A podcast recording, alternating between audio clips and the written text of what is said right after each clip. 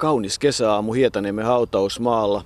Meille Arto tutussa paikassa, mutta se mikä ilahdutti oli se, että kun tulimme tänne, niin havainto oli, että hautausmaat alkaa kiinnostaa.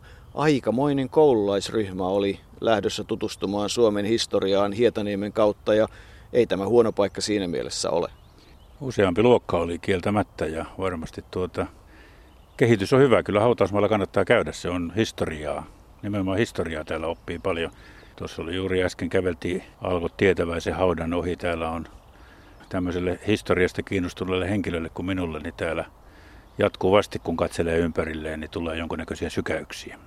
Alko tietäväistä saisi tietysti mainion kilpailukysymyksen, että kuinka monta nimeä Maijulalassilalle voi oikeastaan keksiäkään, mutta nyt ollaan kuitenkin urheilijan hautaa etsimässä, vai onko kyseessä oikeastaan urheilija? No on tietysti urheilijakin, mutta oli henkilö, jota nyt olemme täällä ikään kuin tervehtimässä, oli, oli aikamoinen tietyllä tavalla jakautunut persoona. Oli, oli musiikkitaiteilija ja jalkapalloilija. Edellisen kerran kun kävimme täällä oli samanlaisesta tavallaan kysymys Åke Lindmanista, joka oli jalkapalloilija ja näyttelijä, elokuvaohjaaja, mutta nyt kohteenamme on sitten aika monen suomalaisen, ainakin meidän ikäisemme, ikäisemme tuntema ja muistava Kai Paalman, joka, joka tuota, uransa aikana oli, oikeastaan hän oli kolmea. Hän oli erittäin hyvä muusikko, erittäin hyvä jalkapalloilija ja erittäin hyvä showmies. Kerrassaan Sörkän Sibelius, ikuinen musiikin opiskelija ja pelaaja, joka tunnettiin nimenomaan banaanipotkusta. Kai Palman, joka oli syntynyt 8. päivä heinäkuuta 1935 ja hänen hautajaisissaan maaliskuussa 2013 oli noin 80 henkeä. 8. päivä maaliskuuta 2013 matka päättyi ja nyt hänen viimeinen leposiansa on täällä Hietaniemen hautausmaalla.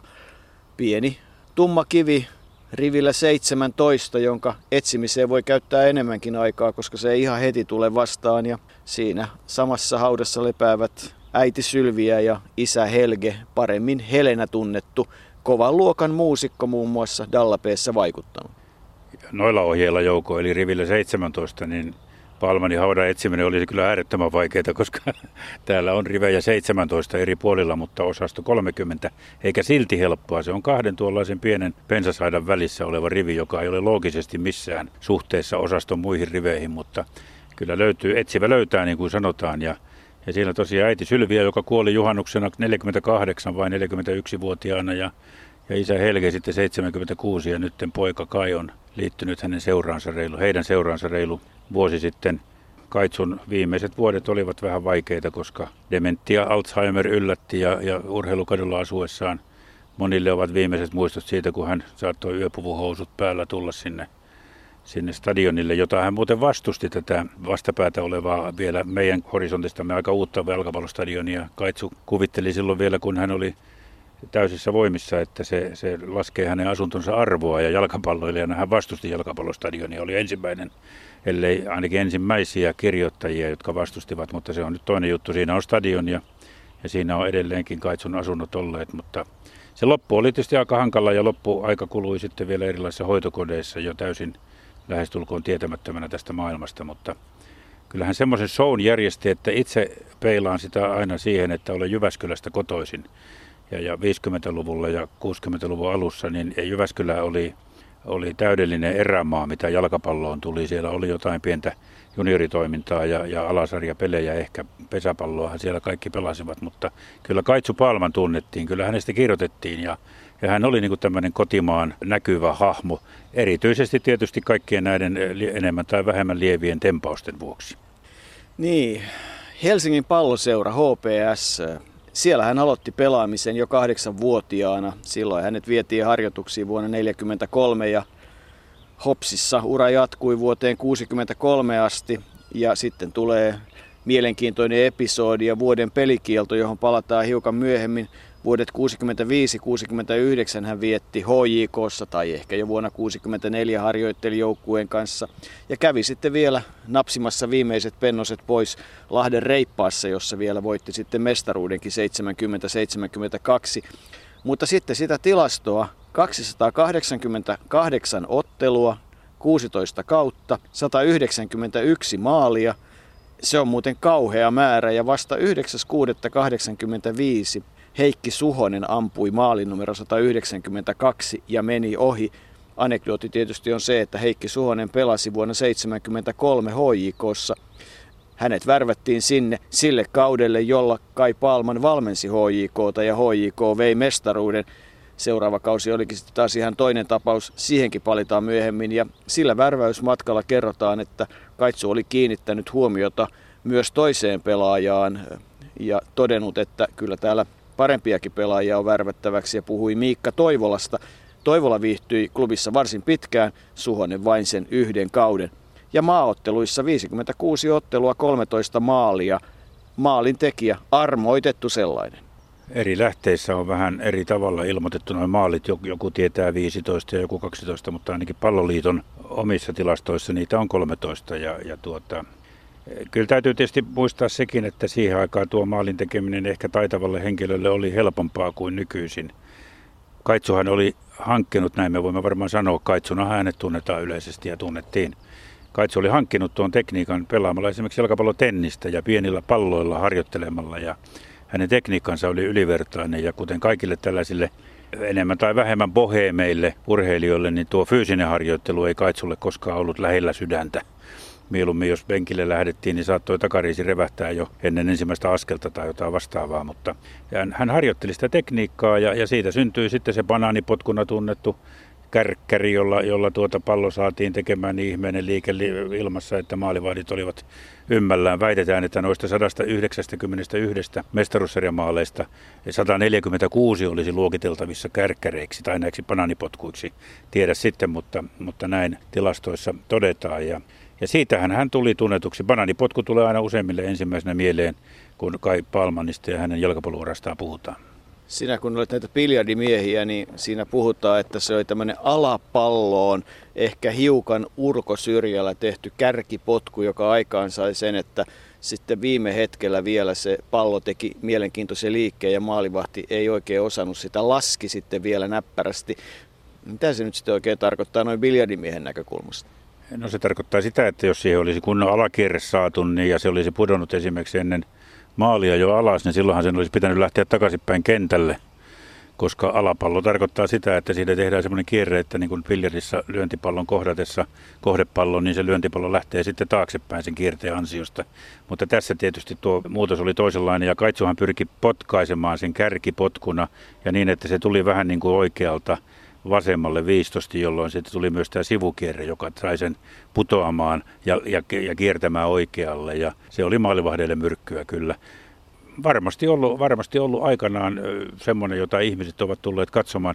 Kaitsu Palmanista on sanottu, että hän oli yleisömagneetti. No kyllä hän varmasti olikin ja Kaitsua tultiin katsomaan paitsi Helsingissä, niin tietysti maaseudulla, koska stadin kundi oli aina, aina tietyllä tavalla joko rakastettu tai vihattu kaikkialla, niin Täytyy kuitenkin muistaa se, että siihen aikaan ei ollut televisiota, ei ollut kyllä me- kesämökkejäkään kovin paljon. Jalkapallon suosio oli ihan erilainen ja ihmisten mahdollisuudet viettää vapaa-aikaa eh, rajatummat ja sen takia myös tuo yleisömäärät olivat silloin niin kovia, mutta kyllä osansa siihen on varmasti herra Palmanilla, joka osasi ottaa yleisönsä ja vähän samalla tavalla kuin muistat Dennis Johanssonin juoksia, joka vastasi katsomosta tulleisiin huuteluihin jos Dennis Johanssonille huudettiin, että, että mitä röökiä sä poltat, mitä merkkiä, niin Johansson vastasi, että mitäs matkaa sä juokset. Ja tuota, Kaitsu taas sitten vastasi eri tavalla, kun sille huudeltiin, huudeltiin niin Kaitsu saattoi sanoa, että älä häiritse, että minäkään tuu häiritsemään, kun sinä olet jakamassa hesareita tai lakaisemassa katuja. Tai... Siitäkin on monta versiota, mitä hän vastasi.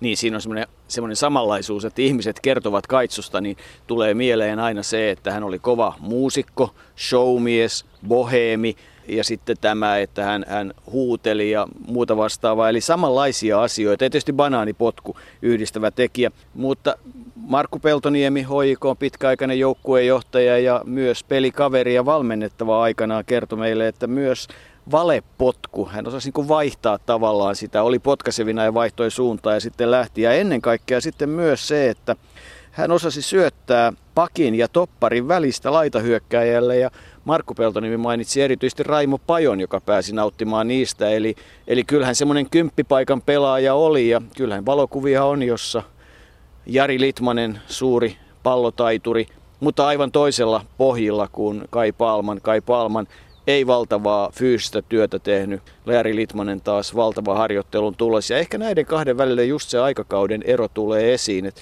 tänä päivänä sä et voisi enää pallon päällä seistä kentällä ja odottaa, että mitä sitten tapahtuisi, vaan peli on muuttunut valtavan paljon fyysisemmäksi.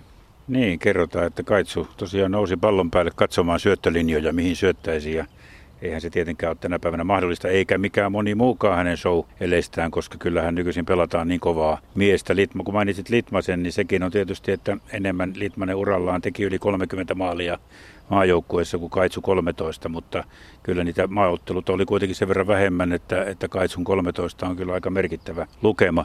Hän saattoi myös sitten tietysti pelleillä siellä kentällä sillä tavalla, että väitetään, että joku erotuomari oli antanut hänelle varoituksen jo ennen ottelua, koska arvasi, että jotain tapahtuu.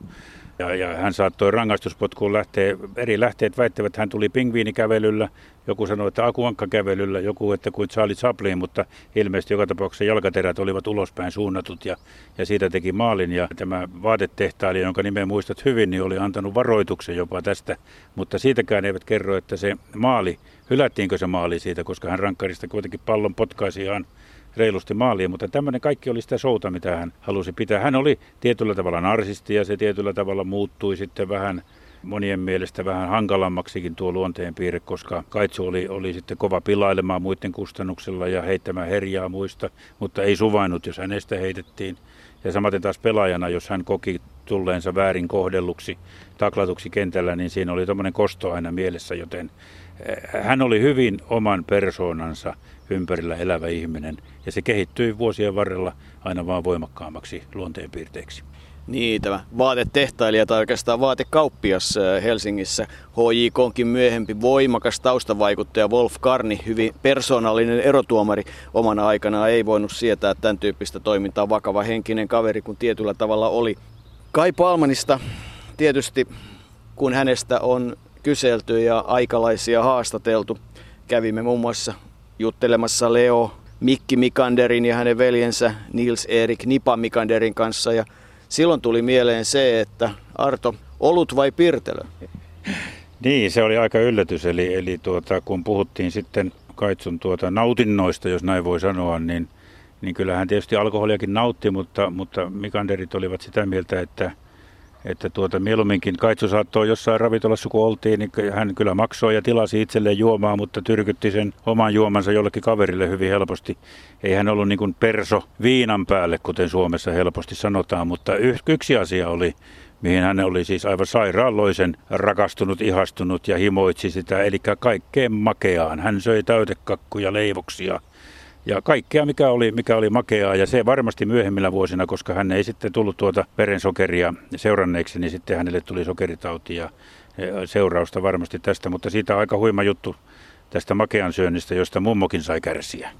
Niin, perhe asui silloin alkuvaiheessa Aleksis Kivenkatu 28, eli, eli Sörkän Vallilan aluetta ja ja se asunto oli ilmeisesti sen ajan asunto, eli siinä oli keittiö ja, ja yksi huone ja sitten keittiön nurkassa varmaankin oli tämmöinen niin sanottu palvelijan huone, joka aikaan kuului. Ja palvelijahuoneeseen oli ove ja sen oven vieressä oli jääkaappi. Ja kuinka ollakaan sitten Kaitsu taisu tulla kaverinsa kanssa sinne asuntoon ja avasi jääkaappi ja huomasi, että voi veljet, että iso täytekakku. Ja kun perheessä asui siis Helen äiti eli, eli Famu ja, ja sitten isä Helge ja Kaitsu ja, ja, ja Famun asunto oli se huone siinä keittiön vieressä, niin ei muuta kuin jalka oven eteen, jääkaappi auki ja kakkua syömään ja sitten kuulu kepin ääntä, kun huonosti liikkuva Famu yritti tulla sieltä ulos ja sanoi, että älkää nyt syökö koko kakkua, kun hän sai sen alakerran tädiltä ja, ja se on, se on niin kuin hänelle tullut ja ovi vaan kiinni ja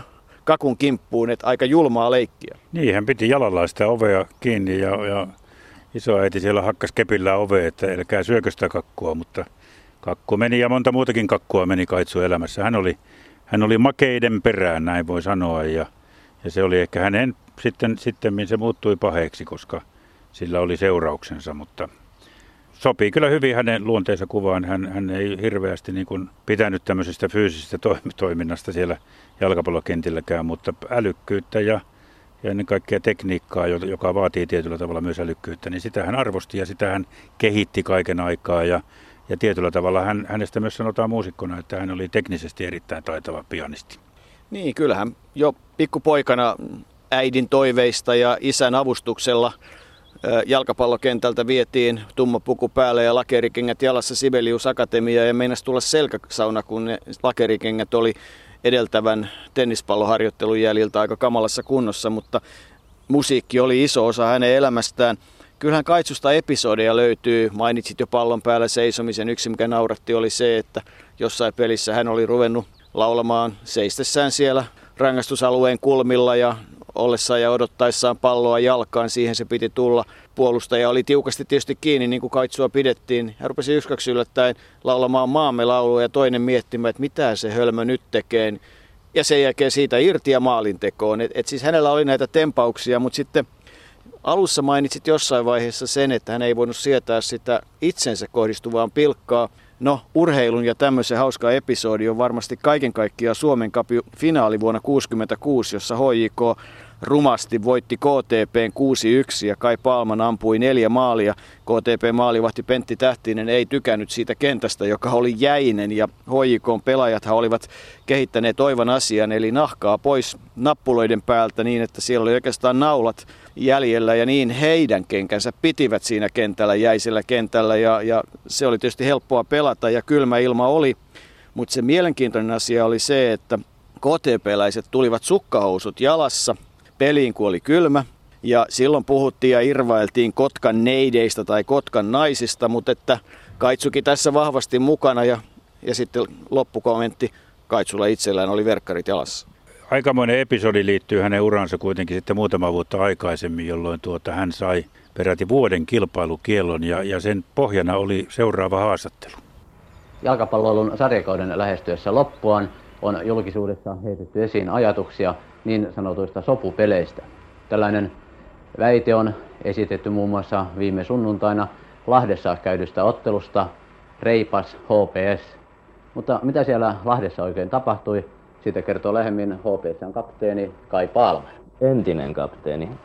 Niin, siellä Lahdessahan viime suuntaina pelattiin aika harvinaislaatuinen ottelu sikäli, että tietysti alussa pitäen yritimme päästä voittoon käsiksi ja olihan meillä mahdollisuuksiakin. Mutta noin 20 minuutin pelin jälkeen niin eräs meidän pelaajista meni vastapuolen pelaajalta kysymään, paljonko mä oon saanut. Ja tämä pelaaja sattui olemaan hyvä ystävä kanssani noin siviilissäkin, niin hän tuli ilmoittamaan minulle, että tämä teki tällaisen tempun ja siihen minun pelini päättyykin sitten. Minä seisoin keskellä kenttää ja aikani ja lähdin sitten yrittämään kentältä pois pääsyä, mutta eihän se onnistunut, kun siellä isännöitsijä Vinjoksa ei laskenut minua pois. Hän on meidän seuramme puheenjohtaja. Tulin takaisin ja seisoin puoliajan loppuun, toisin sanoen seisoin puoliajan loppuun siellä ja kunnes mentiin sitten puolialta pois, niin heitin kengät lattialle ja riisuin varusteeni ja menin suihkuun. Tässä tämä. Ilmassa leijuu sellainen ajatus, tai ainakin väitetään, että seurat ostaisivat pisteitä toinen toisiltaan näin sarjan loppuessa. Miten asiat ovat HPSn kohdalta? Kyllähän sitä voidaan huhuta kaiken näköistä. Tosin me pääsimme pelaamalla tähän tulokseen, että säilytimme mestaruussarjapaikkamme. No, onko aikaisemmin tapahtunut? Sinä olet maininnut jossain, että tulisit räjäyttämään pankin. Voiko se tapahtua nyt? Ei, se ei voi tapahtua nyt, mutta sellaista kyllä voidaan ajatella. Siitä on tarvittukin huomattavia summia rahaa. Päivälehdet ovat tarjonneet puoli miljoonaa markkaakin siitä. Tämä vastauksesi viittaa siihen, että todella jotain tällaista kulissien takaista peliä on olemassa. Kyllä sitä ikävä kyllä on. Ei sitä ei käy kieltäminen, mutta sitä on joka paikassa. Mutta viitaten vielä tähän reippaan otteluun, siellä ikävä kyllä ei ollut mitään sellaista. Olet nyt iältäsi 28-vuotias. Aiotko vielä jatkaa jalkapalloilemista ja jos jatkat, niin tapahtuuko se edelleen HPSn riveissä? Tällä hetkellä harkitsen kovasti seuran muuttoa, mutta jos pyyhitään joitakin pelaajia HPSstä pois, niin sittenhän sitä voidaan vielä harkita. Hän oli urheilutoimittaja ja kollega Kauko Aatos Leväaho, jonka seikkailuista Los Angelesin kisoissa toimittajien keskuudessa syntyi myös hänen amerik- englanninkielinen nimensä. Still Going Strong, se ei ole siis se nimi, vaan Kauko Aatos on edelleen hyvissä voimissa ja pelailee golfia, mutta Los Angelesissa tosiaan, kun yhdysvaltalaiset järjestäjät koskus katsoivat hänen lappuaan, kun pitkä nimi oli Kauko Aatos Leväaho, niin me käänsimme se englanniksi heille, että tämähän on ihan selvä juttu. Tämähän on Faraway Thought Plankton Field, jolloin niiden yhdysvaltalaisten ilme oli kyllä näkemisen arvoin, että voiko jonkun nimi olla. Mutta ajattelen itse Kauko Aatos Leväho, sehän on kaikki siinä. Mutta tästä haastattelusta tuli siis, pamahti vuoden kilpailukielto Palmannille, joka tietysti se koko prosessi lähti siitä ottelusta, jossa, jossa Lahdessa Palmanin joukkuetoverit rupesivat ihmettelemään, kun kaveria ei, ei kaverille peli maistunut, että kukaan ja mitenköhän paljon hän on saanut rahaa, ettei vitsi edes yrittää. Niin, se, sen tulee hyvin esille ja tietysti vähän korviin särähtää, kun Kaitsu sanoo siinä, että ikävä kyllä ei ollut rahaa liikkeellä, mutta virallinen syyhän oli sitten oli se, että tämän TV-haastattelun väitteet ovat omiaan vahingoittamaan jalkapalloa ja halventamaan Suomen palloliittoa. Ja, ja kyllähän siis Kai Palman oli aina suuri suu ja kyllähän hän paljon varoituksia sai ja kyllä hänestä on paljon tämmöisiä vastaavia episodeja. Yksi oli Turussa, jossa hän Pepita Niemistä potkaisi suoraan sanottuna takapuoleen, sai ulosajon ja, ja pelikieltoa pari viikkoa ja ja totesi vaan, että no mistä hän voi tietää, kun hän potkaisee, kun luulee, että se on pallo, kun se on saman muotoinen ja saman näköinen. Että, että kyllähän tämä niin kuin Kaitsun käyttäytyminenkin on ollut, se on ollut aina, aina tällaista. Hän oli ison egon omaava boheemi, leveä ja aina oli show mielessä. Myöhempinä vuosina tulee mieleen se, että hän saattoi ottaa sen kolikon ja tiputtaa sen kengän kärjelle ja siitä heittää hartialle ja se jää siihen ja sanoa sitten, että ota se siitä hartialta pois. Että et kyllä hänellä tämä balanssi ja tasapaino ja, ja taito oli tallella, mikä sitten ilmeni myöhemmin muun muassa nelinpelin pöytätenniksen pingiksen Suomen mestaruutena. Tuo vuoden kilpailukielto, jos siihen voi vielä palata, niin tuntuu kyllä aika uskomattomalta ja varsinkin se syy. Mutta siihen aikaan urheilujohtaminen oli hyvin herkkää, ei silloin arvosteltu, arvosteltu järjestöjä ja järjestöjen johtohenkilöitä. Ja Kaitsuhan kyllä siinä, siinä oli erinomaisen erinomaisen hyvä. Häneltä yhdessä haastattelussa kysyttiin, kysyttiin tuota, että mikä on eniten vinossa suomalaisessa jalkapallossa, niin hän vastasi, että sama kuin valtion taloudessakin, se on ihmisten käsissä, jotka eivät ymmärrä asioita. Joten häneltä tuli kyllä suoraan näitä, näitä juttuja. Toisaalta tuo tuomaritoiminta, vielä siihen haluan palata, kun puhuttiin tuosta kupin loppuottelusta, jossa pelkät naulat oli enää kengän pohjassa, niin ei siihen aikaan tuomarit kurkistelleet eh, tossun pohjiin, että mitä siellä on. Ja onneksi ei mitään tapahtunut, koska niillä nauloilla olisi voinut vastustajalta repiä pahastikin jalan rikki, mutta se, se meni läpi. Seuraava vaihe sitten Kaitsun uralla oli, kun hän meni, meni HJK, siellä ei mestaruutta tullut ja niin kuin mainittiin, hän oli Lahdessa, mutta tuo valmentajaura HJK, sekin jäi kyllä aika lyhyeksi ja siihen liittyy kyllä aikamoisia legendoja Espanjassa mukaan opiskelusta, valmennusopiskelusta. Itse asiassa hän lienee ollut musiikkikeikalla Kanarian saarilla ja, ja väitti sitten tutustuneensa Real Madridin ja Barcelonan harjoituksia kaikkiin. No 73 HJK voitti mestaruuden, mutta kuten Markku Peltoniemikin sanoi, niin Kaitsun tapa valmentaa oli se, että minä olisin tehnyt näin ja minä tekisin näin. Ei, se, se ei niin kuin pelaajille kovin pitkälle mennyt ja, ja seuraavan vuoden 74 jälkeen pelaajat olivat sitten saunaillassa ollessaan niin todenneet, että he eivät halua enää olla Kai Palmanin valmennettavana, kun ystävämme traktori saapuu jälleen ääneen mukaan. Ja tuota, pelaajat olivat ikään kuin erottaneet Palmanin ja se juttu meni sitten lehtimiesten korviin ja, ja lehtiin ja, ja Kaitsun valmennusura kyllä loppui siihen.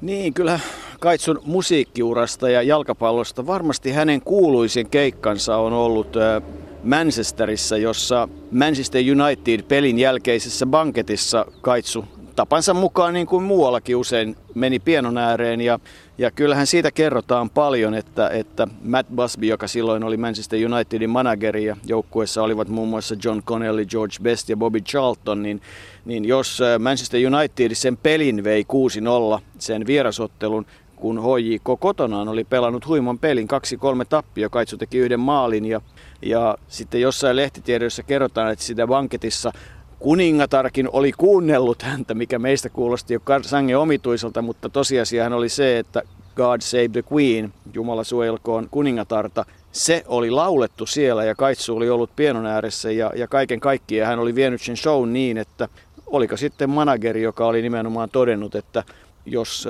Manu vei kamppailun 6-0, niin, niin samoin numeroin HJK ja Palman veivät sitten banketin. Mutta en tiedä, onko se ollut sitten Kaitsun tuota keksintöjä, mutta tässäkin on lehtijuttu en nyt sano mistä lehdestä, jossa todetaan näin, että, että kun oli tämä kotijoukkueen illallistilaisuus se ottelun jälkeen, kysymyksessä oli siis Euroopan Cupin ottelu silloin syksyllä 65, niin tässä todetaan, että Palman oli illan musikaalinen tähti ja yleisön joukossa oli muun muassa kuningatar Elisabeth. en tiedä, jos on ollut, niin se on kyllä yksi urheiluihmeitä. En, en pysty tietenkään vannomaan, että ei, mutta väittäisin, että 99 prosentin varmasti niin Elisabeth ei siinä tilaisuudessa mukana ollut, mutta God Save, Save the Queen kajahti komeasti kyllä.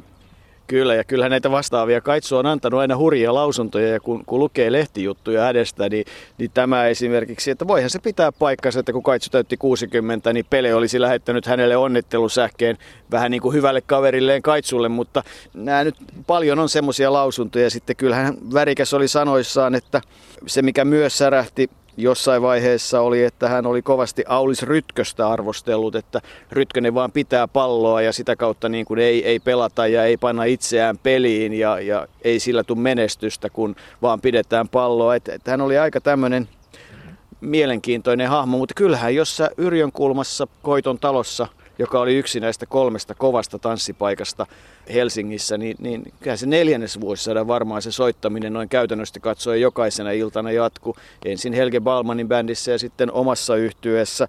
Ja, ja kyllähän hänen musiikkiuransa mahtuu se, että jos sanotaan nimiä Shirley Bassey ja Katerina Valente, niin jos tällaisia on säästänyt, niin täytyyhän siinä jonkunlainen pianisti olla. TV-tähti, sen aikaan TV oli kova juttu ja Nukkumatti meidän malli ja Liikenne Solmu olivat niitä, jossa Kaitsu erilaisia temppujaan tekijä oli, oli suuri tähti. Et kyllähän nimenomaan on ollut artisti parhaasta päästä. Kyllä, ja hän on, kun puhuit noista, ketä hän on säästänyt, niin, niin, niin tämmöisenkin jutun löysin, että hän vuonna 1979, siis 1979, Aura-yhtiön järjestämässä presidentti-illassa säästi tasavallan silloista presidentti Urho Kaleva Kekkosta – 79 Kekkonen ei ehkä ollut enää taitavimmillaan missään monessakaan asiassa, mutta Kaitson mukaan yhteispeli sujui rasvattuna. UKK bravurikappale oli Kotkan ruusu ja minulla oli helppoa säästää taitavaa esittäjää, sanoo Kai Paalman, tai on sanonut haastattelussa. Varmasti sekin voi pitää paikkansa, mutta, mutta nämä ovat niitä juttuja, joita Kai Paalman mielellään toi esiin. Hänessä oli tuota suuren egon ja, ja suuren showmiehen tuomaa uskoa siitä, että jotain on tapahtunut, vaikka kaikki ei ihan juuri sillä tavalla olisi mennytkään. Kerran ainakin, kenties muutaman pohdittiin hänen ammattilaisuuttaan ja Mantovahan oli tehnyt tarjouksen ja jopa ehdottanut 80 000 allekirjoituspalkkiota, mutta ei Kaitsu sitten koskaan Serie B Italiaan lähtenyt. Hyvä ettei lähtenyt, koska olisi käynyt niin, että ei olisi koskaan pelannut, koska ulkomaalaiset sen kauden alussa eivät olisi saaneet pelata ja mutta että kyllähän hän jalkapallon avulla paljon rahaa teki ja kerrotaan, että hän oli tarkka ja muutkin nauttivat hyvistä pinnarahoista, kun Kaitsu teki maaleja niin Hopsissa kuin sitten myöhemmin HJKssa. Mutta että kyllähän myös oman osansa halusi oikeastaan kaikesta, mitä rahaa tuli. Ja jopa kerrotaan, että jossain vaiheessa taisi kerätä vähän rahaa, varsinkin HJK-nimissä omiin nimiinsä, kun katsoi sen ansainneensa. Kaitsu Palman oli aika paljon monellakin eri tavalla käsineet kädessä usein pelatessa, joko suojaamassa sormia sitten pianonsoittoa varten tai ehkä sekin vaan liittyy jollain tavalla siihen yleiskuvaan, jonka hän halusi soumiehenä itsestään esittää. Hän, hän oli todellinen väriläiskä ja, ja kuten hän itse tuossa haastattelussa, jota äsken silmäilin, totesi, että kateutta tietysti oli paljon – eikä ole ihmekään. Kyllähän suomalaiset osaavat olla kateellisia sellaiselle, joka uskaltaa mennä ikään kuin sen todellisuuden yli ja ottaa vähän tuollaista vapautta sitten elämiseen. Kaitsu otti ehkä liikaakin välillä vapauksia. Ja kaikki, mitä hänestä kerrotaan, ei ole totta, mutta ehkä hän ei olisi sellainen legenda kuin, kuin hän on, jos, jos kaikki totuus olisi ollut vaan se, minkä perusteella hänen maineensa olisi tullut ja elänyt. Ja yksi, mikä on ihan totta, on se, että varmasti totta on se, että 191 maalia ei tee sattumalta, jos ei ole pallon kanssa taitava. Ja kyllä Kai Palman oli jalkapalloilijana omana aikanaan maalintekijänä vailla vertaa. Kaikki kunnia hänelle.